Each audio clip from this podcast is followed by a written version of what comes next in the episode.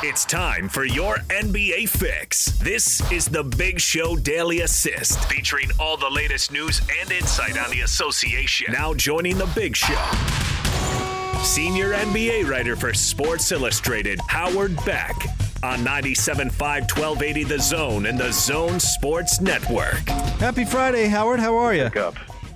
Doing well, guys. How are you? Hey, we're doing we're doing great. We have lots of playoffs to dive into, but uh, let's start here because you just put out a podcast with Lamar Odom of all people. Talk about a, a curious journey of a of a basketball player and and certainly in life. What'd you learn from Lamar?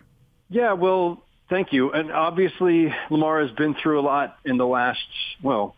His his entire life, really. I mean, things going back to childhood and just in, in terms of loss and trauma and all kinds of things. But as, as everybody knows, you know, he nearly died in 2015 from, you know, massive overdose. And he, you know, in the wake of that, you know, a whole, a whole bunch of things have gone on. But he is clean and he is um, in a really great state of mind these days. And part of what has gotten him back to, to, you know, full mental and physical health was a really fascinating uh, regimen of, of treatment that he underwent. It's been almost two years, but it, it, the documentary about that journey and about his treatment just came out. It's called Lamar Odom Reborn. It's on YouTube. I think it's in some other places too, but you can find it on YouTube. It's it's 50 minutes long. It's called Lamar Odom Reborn, and it's about this regimen of ketamine, which is you know not the kind of thing you get over the counter. This is this has to be not, and it's not even just prescribed. It has to be taken under the supervision of a doctor, and it's um it's it's a drug that's been around a long time, and it's it's it's a hallucinogenic on some level. It is um it, it has a variety of uses. But he, he's been going through these ketamine treatments and then also something called Ibogaine, which is not legal in this country. He had to go to Mexico for it and again, hallucinogenic properties, but for somebody who has been addicted, for somebody who has uh, dealt with also severe depression, these are treatments that can, you know, the, that, that can kind of reset your your brain. Um, and I don't know a better way to say that. And I know that sounds a little weird and a little scary. And, and frankly, watching the film um, when I screened it a week ago, like I was nervous for Lamar. I told him this when when I interviewed him. Like I just I just I I, I felt very tense. Like this is this is this is um, some pretty wild stuff. But it, it there there is a proven track record too, especially with the ketamine, which which is used in this country and, and you know like I say heavily supervised um, settings. So he's in a very good place, and um, he's you know he's got you know he's he's, he's reconnected with his his adult children, um, with his ex-wife, um, and he I, it just it was just encouraging to see Lamar Odom, who obviously was a fabulous player, and to having having obviously the, the whole world saw what he went through in the last you know five six years, and especially the near death experience. That um, it's just great to see him in in a really good place right now. Howard, did he have any advice as far as uh, this cautionary tale, really, of what to avoid for people who, who who might benefit from that kind of advice? Nothing specific, but you know he does now consider himself, among other things, an advocate for mental health and for talking openly about mental health. And he talked about how great it was that Kevin Love and DeMar DeRozan and others have brought this, you know, into the mainstream discussion within the NBA, and that you know, this, these are issues that obviously for years people just were, you know, d- didn't want to talk about openly, and and teams in the league, you know, maybe weren't great about supporting on these issues. But he wants to be, you know, more of an active spokesman in, in that area. Um, I think he's trying to find, you know, new ways to to to be, you know, uh, whether it's engaged with the NBA or elsewhere, just to to kind of, you know, um, to to I, I don't like I say I you know, you ask, is there something specific he can tell people? And I don't think there is because his experience is very unique to him, right? Uh, childhood trauma, addiction, a lot of loss, a lot of deaths of people close to him. So he, you know, he's his own unique um, experience, and I don't know that that's you know, th- there are lessons that are necessarily transferable. Uh, you know, especially when you talk about you know ad- addiction issues. You know, people have have you know all their own um, challenges in in that regard. Um, but I think that for him, it's more just a matter of by sharing his experiences, by being open about it, it you know, hopefully provides a, an opening for people or a, a greater comfort for people to realize that, you know, you know, even people in his in his position have gone through um, some some really tough stuff, and you know that there are there are always ways to to kind of tackle these issues. Howard, is it a no-brainer? Should the Jazz uh, fans be cheering for the Grizzlies tonight? Yeah, I think so. I think so. I mean, listen, you know, we can sell teams short. We can um, miss estimate, uh, miss, you know, you know, assess teams at times. And it's not that a, a young, scrappy Grizzlies team couldn't pose some sort of challenge. It's just that one team has one of the greatest players and one of the greatest shooters, probably the greatest shooter we've ever seen, and the other team does not. So yeah, I think when in doubt, steer you, you want to steer away from Steph Curry if you can. Um, the Warriors have a lot of flaws in that roster, but they very nearly won the other night against the Lakers. I mean, if not for an incredible shot by LeBron at the end, maybe the Warriors win that game. Um, in which case, the, the, the Jazz would then be hoping somehow the Grizzlies could upset the Lakers. Um, but Steph Curry, you know, one hot shooting night, you let him get loose and it, it just turns everything. Ja Morant is a really talented player. Jaren Jackson Jr. is a very talented player, but that team just doesn't have that same kind of threat in, in, in the body of a single person. And they're inexperienced, right? Like that, the, the Grizzlies, they've got some playing experience, but they don't have any playoff experience. And, and I do think that matters. So yeah, I, I think you guys are rooting for a Grizzlies upset. Um, I'm not counting on that happening. So, Howard, have you uh, revealed uh, the way you voted in the awards? Um, some, some yes, some no, and it's not because I've withheld anything. It's just like I don't do the full-on column that explains every last vote. Um, so it's just a matter of, of what's come up. So you know, fire away, and I'll tell you, you know, whatever, whatever I can remember off the top of my head. How did Rudy do? How did uh, Jordan Clarkson and Joe Ingles, and how did Quin Snyder do? Uh, I'll start with the last first. Quin ended up third on my ballot behind Monty Williams and Tom Thibodeau. Um, there was a time a couple months ago where I thought Monty, uh, or excuse me, where it was, was Quin, it was Quin one and Monty two, and then Monty overtook him, and then the Knicks kept coming and coming and coming, and it was like, you know, it's all you're doing with this an exercise like that is weighing how impressive it all was, right? Like every single one of those situations, those three alone, to say nothing of Doc Rivers or Steve Nash or some others, every single one of these, it's like, wow, that was a really amazing job these guys did this season. And so then it's just weighing relative, like, well, which was more impressive? You know, rescuing the Knicks out of nowhere to being fourth in the East versus the Suns being 10 years out of the, the playoffs and, and jumping from 10th to second and nearly getting the best record versus what the Jazz did and going from good to great. Like, they're all impressive. And so ultimately you start splitting hairs at the end. So uh, Quin landed third. Um, Donovan Mitchell did not end up on anything that I did. Jordan Clarkson ended up my sixth man. I was leaning Ingles for a bit there, and then I thought, you know, I don't want to overthink this.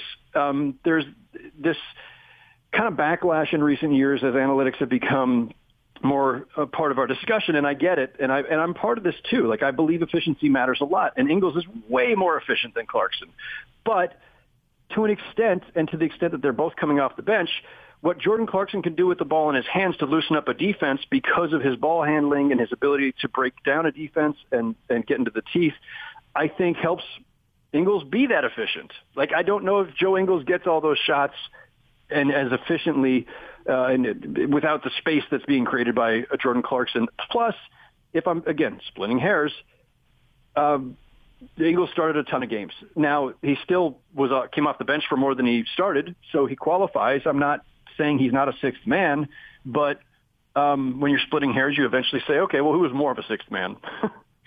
um, so that's how that went. And then Rudy was my defensive player of the year by a little bit over Ben Simmons. There's a lot of different ways to, to you know, parse that whole thing. Um, but I ended up going with Rudy on kind of on the premise that like Ben Simmons is the more versatile defender. Like if you if you said who do you want who could just guard one through five, no problem, um, night in, night out, and and enable you to do all kinds of other things with your defense because of it. Okay, Ben Simmons is the more versatile, but Rudy's a walking top five defense. Like you know, stick him on Minnesota, stick him on. Um, I don't know who else is horrendous defensively. The, the Sacramento Kings, the Washington Wizards. You you put them on any of those teams without changing anything else, and they're probably top five defense, and that that that's an incredible thing. Howard, what do you think is the most interesting first round playoff series we have? The most interesting. Um, I really love Milwaukee, Miami. Um, it's a shame in some ways that they're meeting at this stage because uh, I, I, I like the fact that, that they've got a little history because they met last year in the second round. Miami gets the upset, or in the yeah first round, second round, whatever it was. Uh, Miami, um, you know, smokes them four to one last year. And Giannis was pretty tame in that series. Didn't even average 22 points a game, a little bit below. And, you know, Budenholzer comes under fire for not adjusting in, in that series. And, you know, Giannis's inability to shoot becomes a problem in that series. So, you know, here's Miami once again flying under the radar, once again in the bottom half of the bracket and not looking even as potent as they did last year offensively because some of their young guys have, have, have struggled a bit.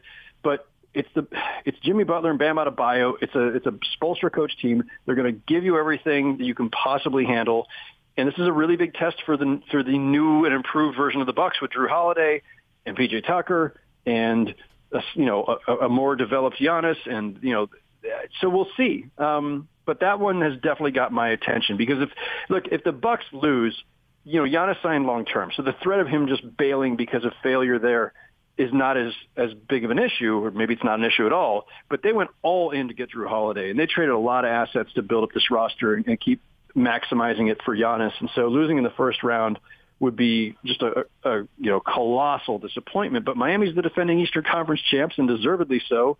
And and they're a team I think that has the potential to to make another deep run. Howard, how long do you think it'll take Donovan Mitchell to get back up to speed? He hasn't played. What's it been, Jake? It'll be like a seven month. weeks or so. I mean, Not quite that. It's been about a month. uh, quite a while. And uh, he he said the goal is for him to be ready to go Sunday night. Uh, wh- how do you think that's going to go? I'd be concerned. I'm always concerned when a guy's been out a long time. I mean, I had that same standard for Anthony Davis, LeBron James, uh, James Harden, all the other stars who have been out uh, late in the season.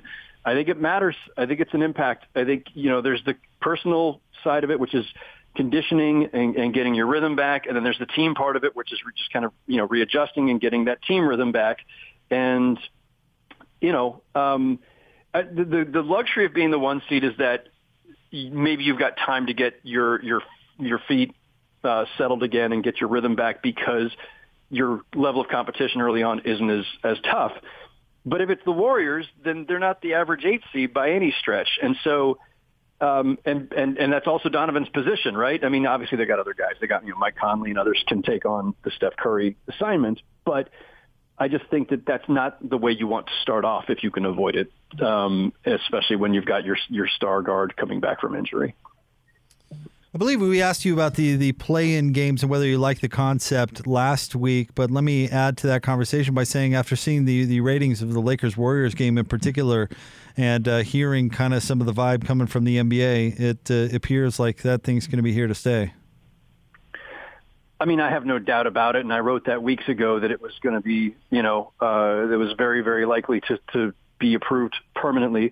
Um, there's nothing, there's, there, there's, so far nothing to complain about, right? I mean, yeah, there've been a couple of a couple of the games have been duds, but um, and Lakers Warriors is, is like that is not this the, what you're going to get every year, right? Like they were really fortunate that it just happened to to fall that way, but that was obviously a ratings bonanza. But I think it's also you know it's a new thing to sell. They got a you know State Farm sponsored it right off the bat. That's a long time NBA sponsor anyway, but you know they named the play-in tournament. You know the by the corporate sponsor.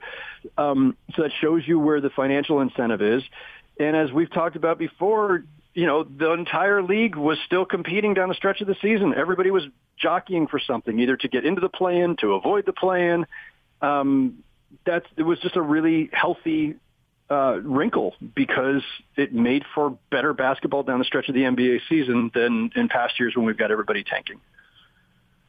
Howard, the Jazz were so successful at home during the regular season. Jake, what were they? Thirty-one and five, something like that. I, I'm, I'm just spitballing. I don't have it in there. front of me. That sounds it, right. It was it was really lopsided in their favor.